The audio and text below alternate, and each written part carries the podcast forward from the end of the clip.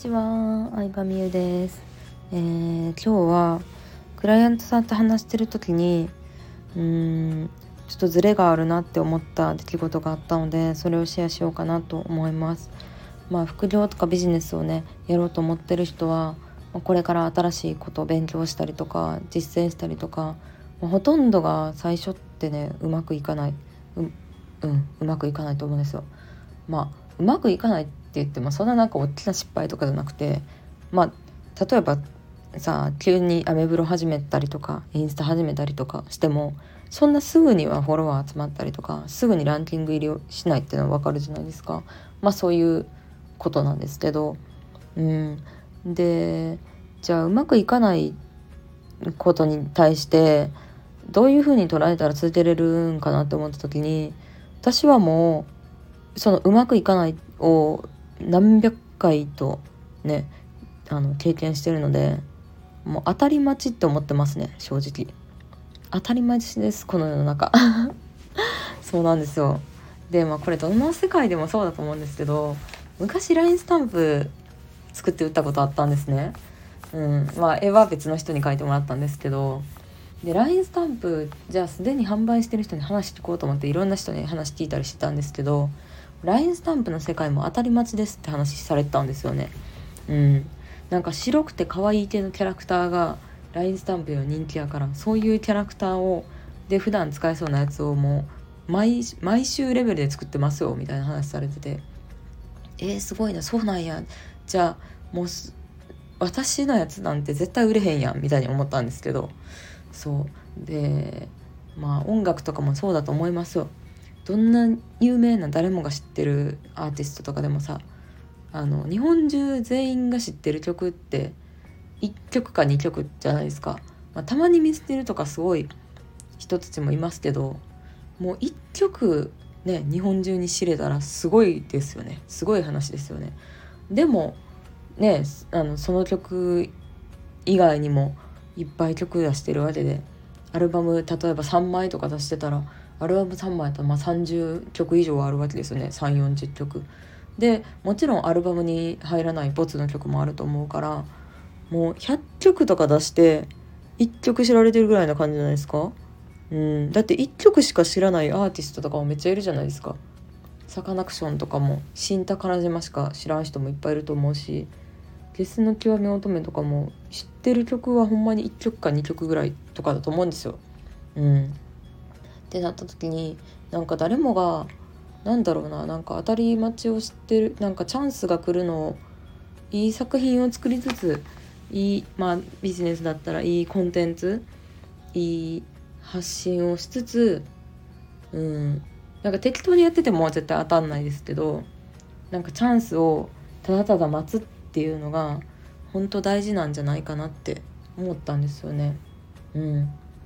私も最初ねあの爆発的にたくさんの人に知ってもらえたきっかけっていうのがまあその今までで何回かポツポツあって、まあ、そのチャンスって結構思わぬところから転がり込んできたりとかえ今？みたいなこともあったんですよ。初めに治療塾入った時はあのまあ、治療塾のその主催者の方が私のことを紹介してくださったんですけどそのなんか治療塾入った当初はさもちろん紹介していただけるなんて想像もしてなかったしでも紹介してくださったのはあのずっとコツコツブログ書いてたりとかなんかその紹介したいなって思ってくれた要素があったからだと思うんですよね今まで作ってきたものが。作ってこう実績とか結果として見える形でちゃんと配信し続けてたからだと思うんですよね。うん、何もない人を紹介したらななんかその人自身のさブランディングとかその人自身のねキャラクターもあの壊れちゃうことになるから、うん、なんかチャンスが来るまでに何だろういつチャンスが来てもいいぐらいに準備しとくっていうのが大事なんじゃないかなって思うんですよね。でそれを考えた時に結構それできてる人ってあんまいないなとも思うんですよね。うん例えば私がじゃあコラボして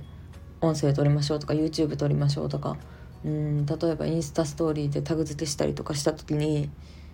あのねビジネスで自分のサービスやってる人だったらちゃんとその動線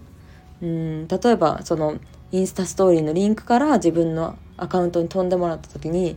ちゃんとなんかメルマガ登録とかなんかサービス申し込みまでの動線ができてるか、うん、もうサービスがさ分かんなかったりとかアクションを何したらいいか分かんないっていうのはもう結構なんかチャンスを逃しちゃってるわけなんですよね。うん、だからそのなんだろうな。なんかそのチャンスがいつ来るかは分かんないですけど何かメディアに取り上げられたりとか有名な人に見つけてもらえたりするっていうのはいつ来るか分かんないですけどなんかそれがいつ来てもいいように準備しとくっていううん心構えが大事なんじゃないかなって思いますね。チャンスが来たら頑張るではないというか。うんなので私もあのなんだろうなあそう当たり待ちというかまあいろんなねコンテンツとか企画出してきましたけど、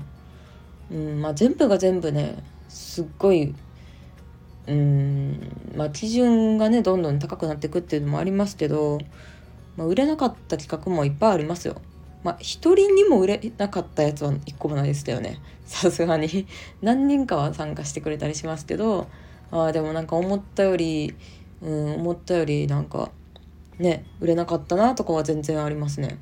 あるしなんかそれがまた例えばこう世の中的な副業ブームだったりとかコロナ禍でのあのテレワークブームだったりとかが起こるとまた昔と同じ企画をやってもめっちゃ売れたりとかはあるんですよね。うん、まあちょっとかっこいい言い方をすると時代が追いついてなかったみたいな感じにはなりますけどだからその来たるべきチャンスが来た時にちゃんとねあのなんだろうなもうその時には準備できてます状態にしとくっていう、うん、なんか心構えが大事なんじゃないかなって思ったし私も頑張ろうと思います。はい、ちょっと最近はねもう全部リニューアルしたくて正直そうまあ昔はねその当時できる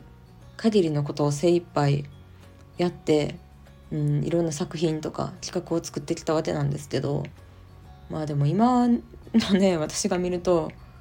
もうちょっとよくこんなのを世の中に発信してたなと思うこともあるわけですよ。そう思えるっていうのは成長した証拠でもあるわけなんですけどだからなんか全部やり直したいなと思っちゃって。うん。なのでねちょっとその中身の方をせっせと、うん、全部作り直してるっていう作業をね毎日してますね。うん。大変ですけど。まあ今まで作ったやつをね全部潰すっていうのもまた勇気がいることではあるんですけどうーん。まあなんだろうな、まあ、スクラップビルド壊して作ってなんかもう壊さないとダメだなって思って壊してますね全部。はい。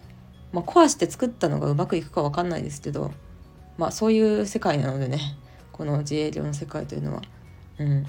うまくいくか分かんないですけどでもそういうのを恐れてるとなんかずっと同じことやってるなとかなんかずっと一緒やなってなっちゃうからうん常に新しいことをしたいなとは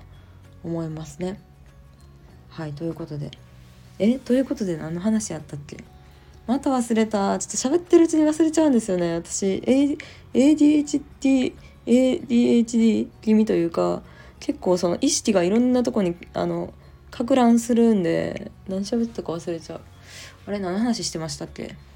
うん忘れたな。まあいいや。うん。まあというわけで 終わりたいと思います。ありがとうございました。